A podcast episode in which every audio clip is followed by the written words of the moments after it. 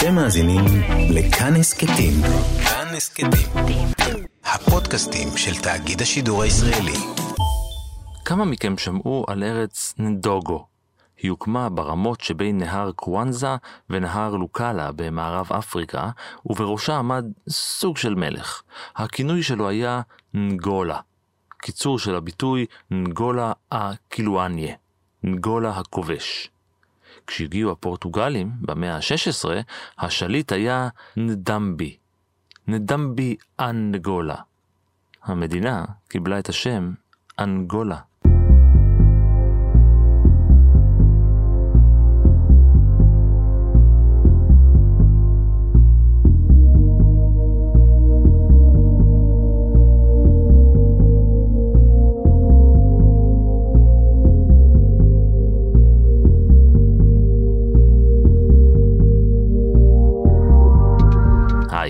אני אירן מנהר ואתם על מנהר הזמן. מדי פרק אנחנו מספרים לכם על מקרה שקרה בעבר מזווית שכנראה עוד לא הכרתם. לאורך השנים מדי פעם סיפרנו כאן במנהר הזמן את סיפורן של מדינות שונות, את ההיסטוריה שלהן, לפעמים את הפרה-היסטוריה, את דברי ימי התקומה שלהן, את המאבקים של התושבים. דיברנו על הכובשים השונים, על המשמעות שיש לדגלים שלהם, לשפה, לתרבות. מדי פעם דיברנו גם על המשמעות של שם המדינה. והקטעים האלה, בהם הסברנו שמות של מדינות ואת ההקשר ההיסטורי שלהם, גררו לא אחת תגובות מכם, המאזינים. כולם יודעים שאפגניסטן היא ארץ האפגנים, שסין נקראת על שם מאחד הממלכה צ'ין, ושארהב היא ארצות הברית. אבל מי יודע למה? לצורך זה גייסנו כרגיל את הצ'ייסר, הלו איתי הרמן מהמרדף בכאן 11. נכון, זה שירות המילואים שלי ואני אומר את זה בקטע טוב. אז הפעם במנהר הזמן, החלק השני במיני פרויקט שלנו, ואלה שמות.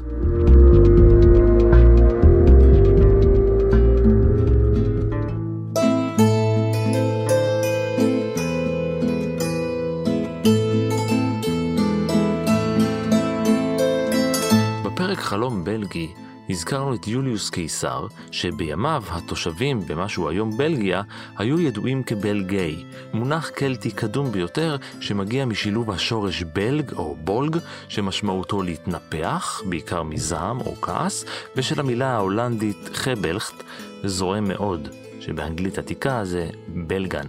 הבלגי היו אנשים שהתנפחו מזעם. והיה לזה צידוק, הם היו בעצם קונפדרציה של שבטים שחיו בין תעלת למנש, התעלה האנגלית בצפון, נהר הסיין במערב ונהר הריין במזרח.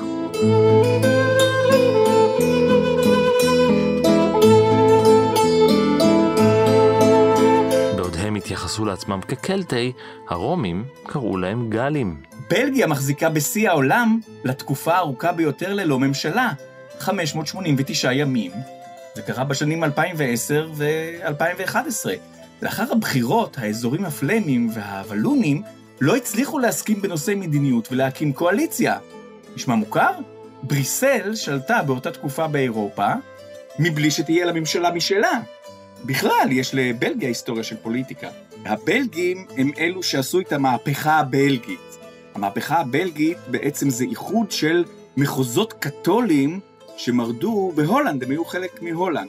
אז בצפון זה הולנד של היום, ובדרום המחוזות הקתולים זוהי בלגיה של היום.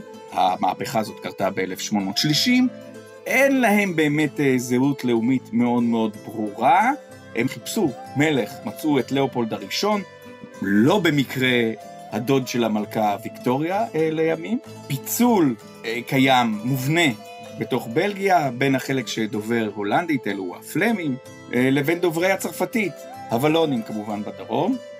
על הפיצול הזה היו מדברים פעם הרבה יותר, עכשיו הרבה פחות, אני חושב שזה בעיקר בגלל הכדורגל הבלגי המצוין, שכנראה מצליח לאחד אותם.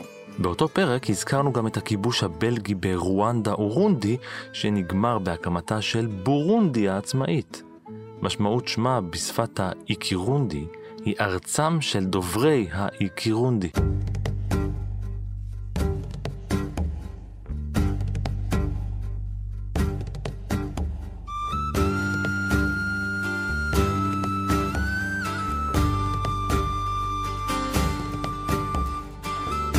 ב-24 ביולי 1534 תקע מגלה הארצות הצרפתי ז'אק קרטייה עמוד בגובה 10 מטרים בחופי צפון אמריקה, ועליו הצהיר יחי מלך צרפת.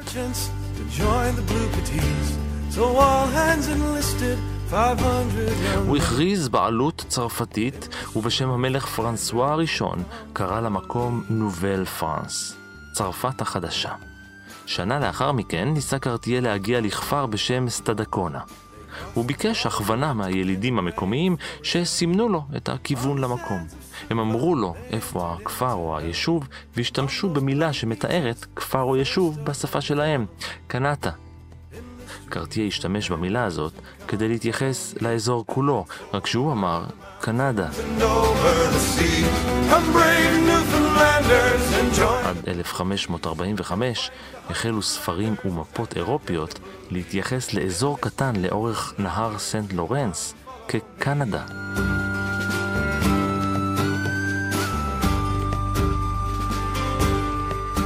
כן, ומאז אלה היו בעיקר צרפתים שהתיישבו בקנדה.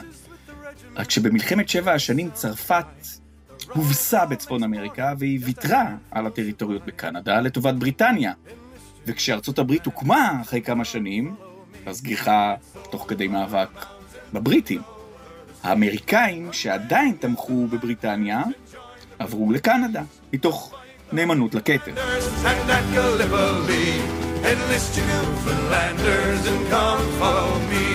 האי הנס הוא גוש אבן גיר אדיר שנמצא במחלוקת בין קנדה ודנמרק כבר 200 שנה. שתי המדינות רבות על השליטה בו, אך כיוון ששתי המדינות חברות בברית נאטו, הן מצאו דרך מוזרה להילחם. מדי כמה זמן מגיע כוח צבאי של דנמרק אל האי, מסיר את דגל קנדה ותוקע את הדגל הזה. אז משאירים החיילים בקבוק שנפס ומסתלקים. או אז מגיעים החיילים הקנדים בפטרול המזדמן, מסירים את הדגל הדני ומציבים את דגל המייפל. בכל זאת, עיירות קטנות בכל קוויבק אחראיות לכמעט 80% מייצור סירופ המייפל בעולם. הם לוקחים את בקבוק השנפס ומשאירים במקומו בקבוק וויסקי קנדי שנאסף על ידי הדנים בסיורם הבא. אגב, זו מילה אמיתית. היא מופיעה במילון אוקספורד הקנדי. משתמשים בה בסוף שאלה בדרך כלל. הפירוש הוא צליל המושמע בדיבור במגוון מצבים, בפרט כדי לבקש לחזור או להסביר משהו, או לעורר הסכמה. ואלה שמות בקטנה. קואטמלן, בשפת הנאוואטל, משמעותה מקום עם הרבה עצים, או יער. גואטמלה. כשהגיעו הספרדים אל צפון אמריקה, הם מאוד התרשמו מהמקומיים, שאת הבתים שלהם הם בנו ממש על האגם. והם קראו למקום ונציה הקטנה, על שם העיר ונציה באיטליה, ונצואלה.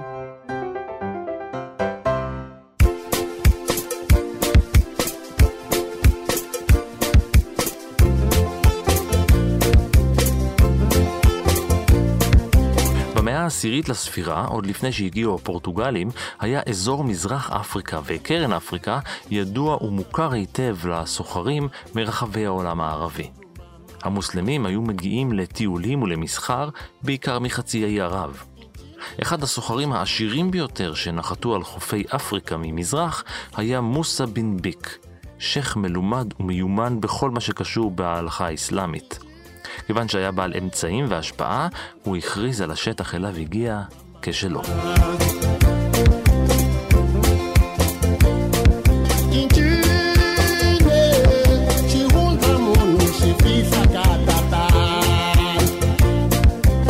עם האסלאם שהביא, הגיע גם השירה והספרות, לימוד ההיסטוריה, העסקים פרחו והכלכלה צמחה.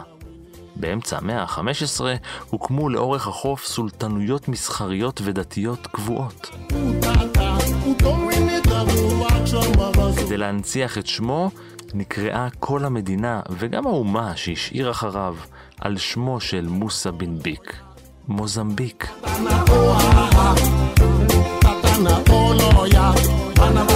הפורטוגלים שהגיעו לשם ב-1498 הניקו למוזמביק את השם הזה.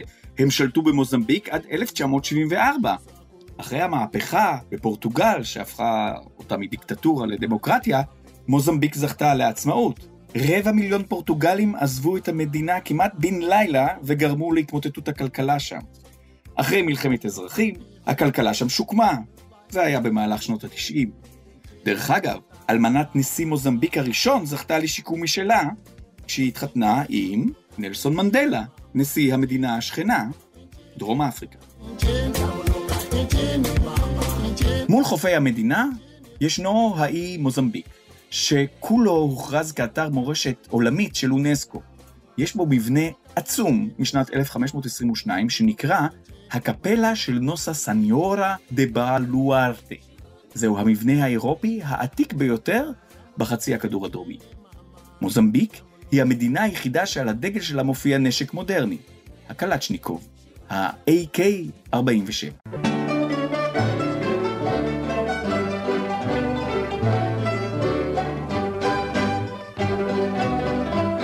בלב שמח יצאו הפיניקים הקדמונים למסעותיהם הימיים.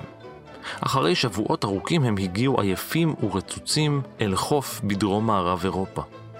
כיוון שהיו עייפים ומתים לישון, הם עגנו במפרץ הטבעי של המקום וקראו לו מנוחה.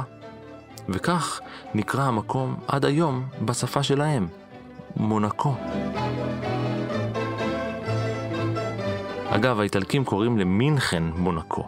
וזה מוזר כי למינכן אין קשר לנסיכות. מינכן היא שיבוש של המילה הגרמנית מוניקן, המקום של הנזירים. כן, ומונקו היא המדינה הקטנה בעולם אחרי הוותיקן. אבל איזו מדינה? מונקו היא עיר מדינה ממש קטנה, כל כך קטנה שהיא יותר קטנה מהסנטרל פארק בניו יורק. יותר קטנה מפארק הירקון, רק 2 קילומטרים רבועים. ובגלל זה היא אחת המדינות הצפופות ביותר בעולם. חיים שם כמעט 40,000 איש. יותר מ12,000 מהם הם מיליונרים, כמעט שליש. ולכן זו אחת המדינות המאובטחות ביותר בעולם. שוטר לכל 100 איש, ומערכת מצלמות שמכסה את כל המדינה 24 שעות. הם מרוויחים הרבה מאוד. מהמע"מ, מהתיירים, ובעיקר כמובן, הקזינו של מונטה קרלו.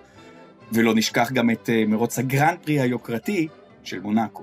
אגב, אם ידעת, על פי חוק, לתושבי מונקו אסור להמר, אבל אל תדאגו להם. התוצר לנפש במונקו הוא $165,420, השני בגובהו בעולם. במקום הראשון, ליכטנשטיין, תכף נדבר עליה. וזו הסיבה כנראה שהם חיים שם הרבה, הכי הרבה. תוחלת החיים הממוצעת במונקו היא הגבוהה ביותר בעולם, 85.8 שנים.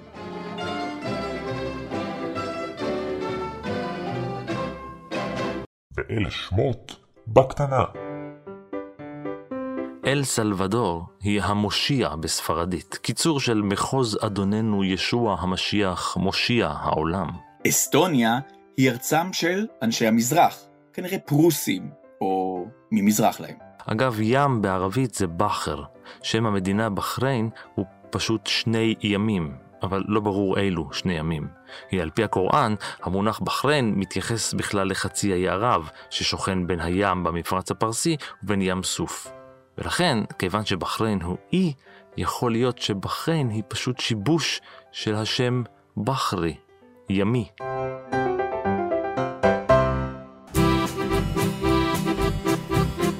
Ja, das ist der Liechtensteiner Polka-Mannschaft. Polka mein Schatz, da bleibt doch kein Liechtensteiner auf seinem Platz. אחת המדינות הקטנות ביותר בעולם היא ליכטנשטיין, שמשמעותה בגרמנית אבן בהירה.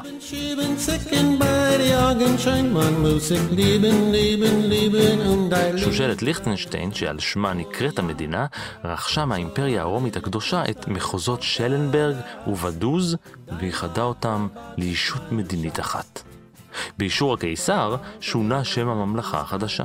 ליכטנשטיין גדולה ממונקו פי 80. היא שוכנת בין שוויץ לאוסטריה, ובעיר הגדולה ביותר בליכטנשטיין חיים משהו כמו 6,000 איש. אין להם שדה תעופה, ואתה יודע מה עוד אין להם? אין להם צבא מאז 1868.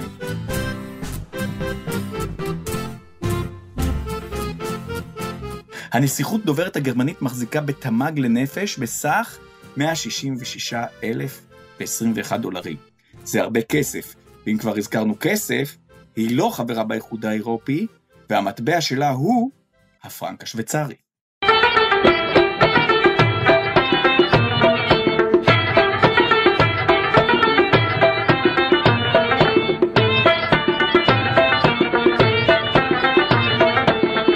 את אנשי האשווקה הזכרנו בפרק מצדה של הסיקים. הם ממלאים את המרחב המזרחי של אפגניסטן ומערב פקיסטן של היום. המקום בו חיו נקרא על שמם, אשווקה, ארצם של האשווקנים.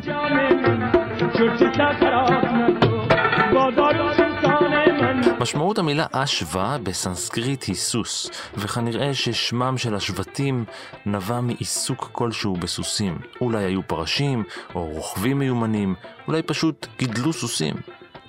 כבר מימי קדם נודע האזור כולו כביתם של שבטים שיודעים מה הם עושים בכל מה שקשור בגידול סוסים. אפילו היוונים העתיקים כינו את יושבי המקום היפסיוני, מהמילה היוונית לסוס. נראה שהמקומיים היו מומחים בטיפוח סוסי מלחמה.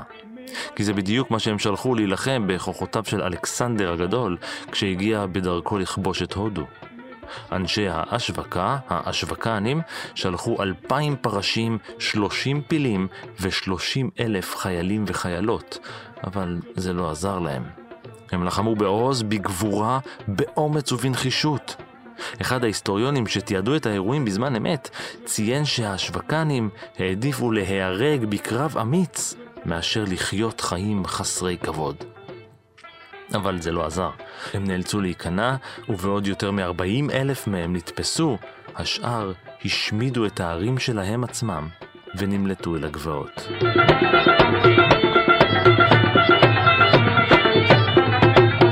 עם השנים הפכו האשווקנים לאפגנים או לפשטונים.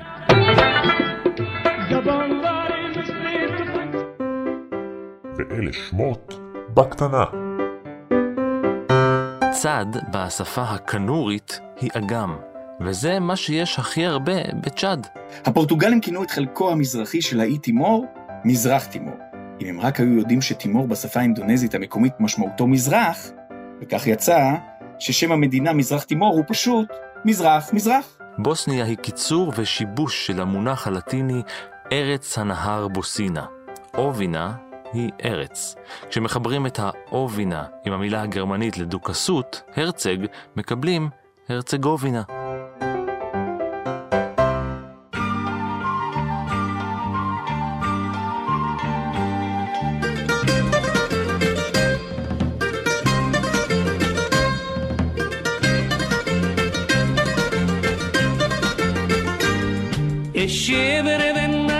המילה היוונית לנחושת מגיעה כנראה מהמילה קיפרוס, חינה, שמעידה על צבע המתכת.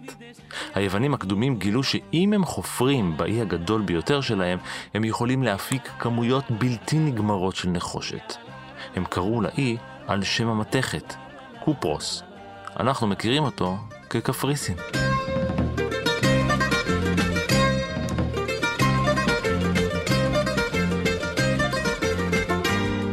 זוכרת קליאופטרה מהפרק הקודם? המלכה המצרית הייתה אהובתו של הגנרל הרומי מרקוס אנטוניוס, שהעניק לה כמתנה רומנטית את קפריסין.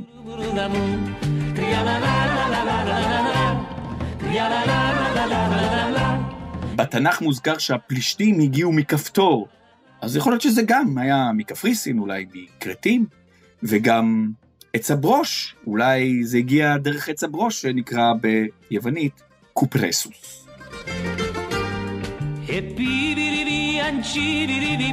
איה נאפה, אחד מאתרי הנופש האהובים על הישראלים, היה פעם מכוסה ביער. לא סתם יער, אלא יער אבות. נאפה ביוונית עתיקה היא עמק מיוער.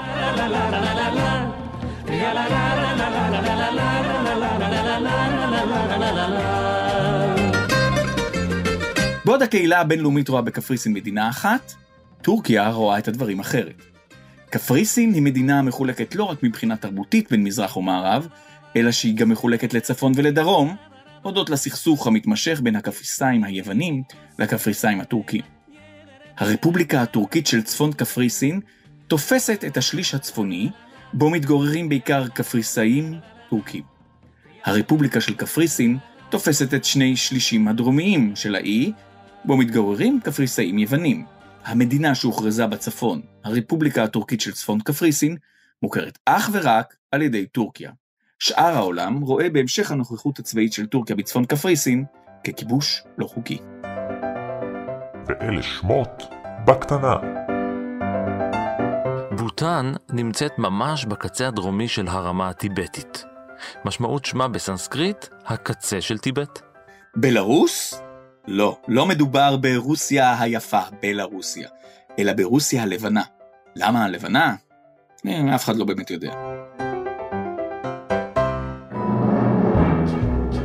ועד כאן ואלה שמות. United States, Canada, Mexico, Panama, Haiti, Jamaica, Peru. יש עוד המון שמות של מדינות עם המון סיפורים, אולי נגיע אליהם גם בהמשך. תודה לאיתי הרמן. תודה ערן. תודה גם למי שהיה על ההפקה ונקרא אור מנהר, ולמי שהיה על העריכה ונקרא יעל שינדלר. אנחנו יוצאים לפגרת קיץ קצרה, בינתיים אתם יכולים להזין לכל הפרקים של מנהר הזמן, באתר שלנו, באפליקציה כאן, בכל יישומון הסקטים אחר, וגם ביישומון הרכב של כאן.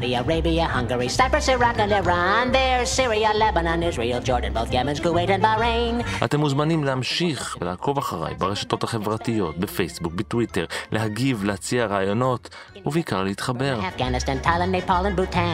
אני אירן מנהר, נשוב וניפגש אחרי הפגרה. Crete, Mauritania, then Transylvania, Monaco, Liechtenstein, Malta, and Palestine, Fiji, Australia, Sudan.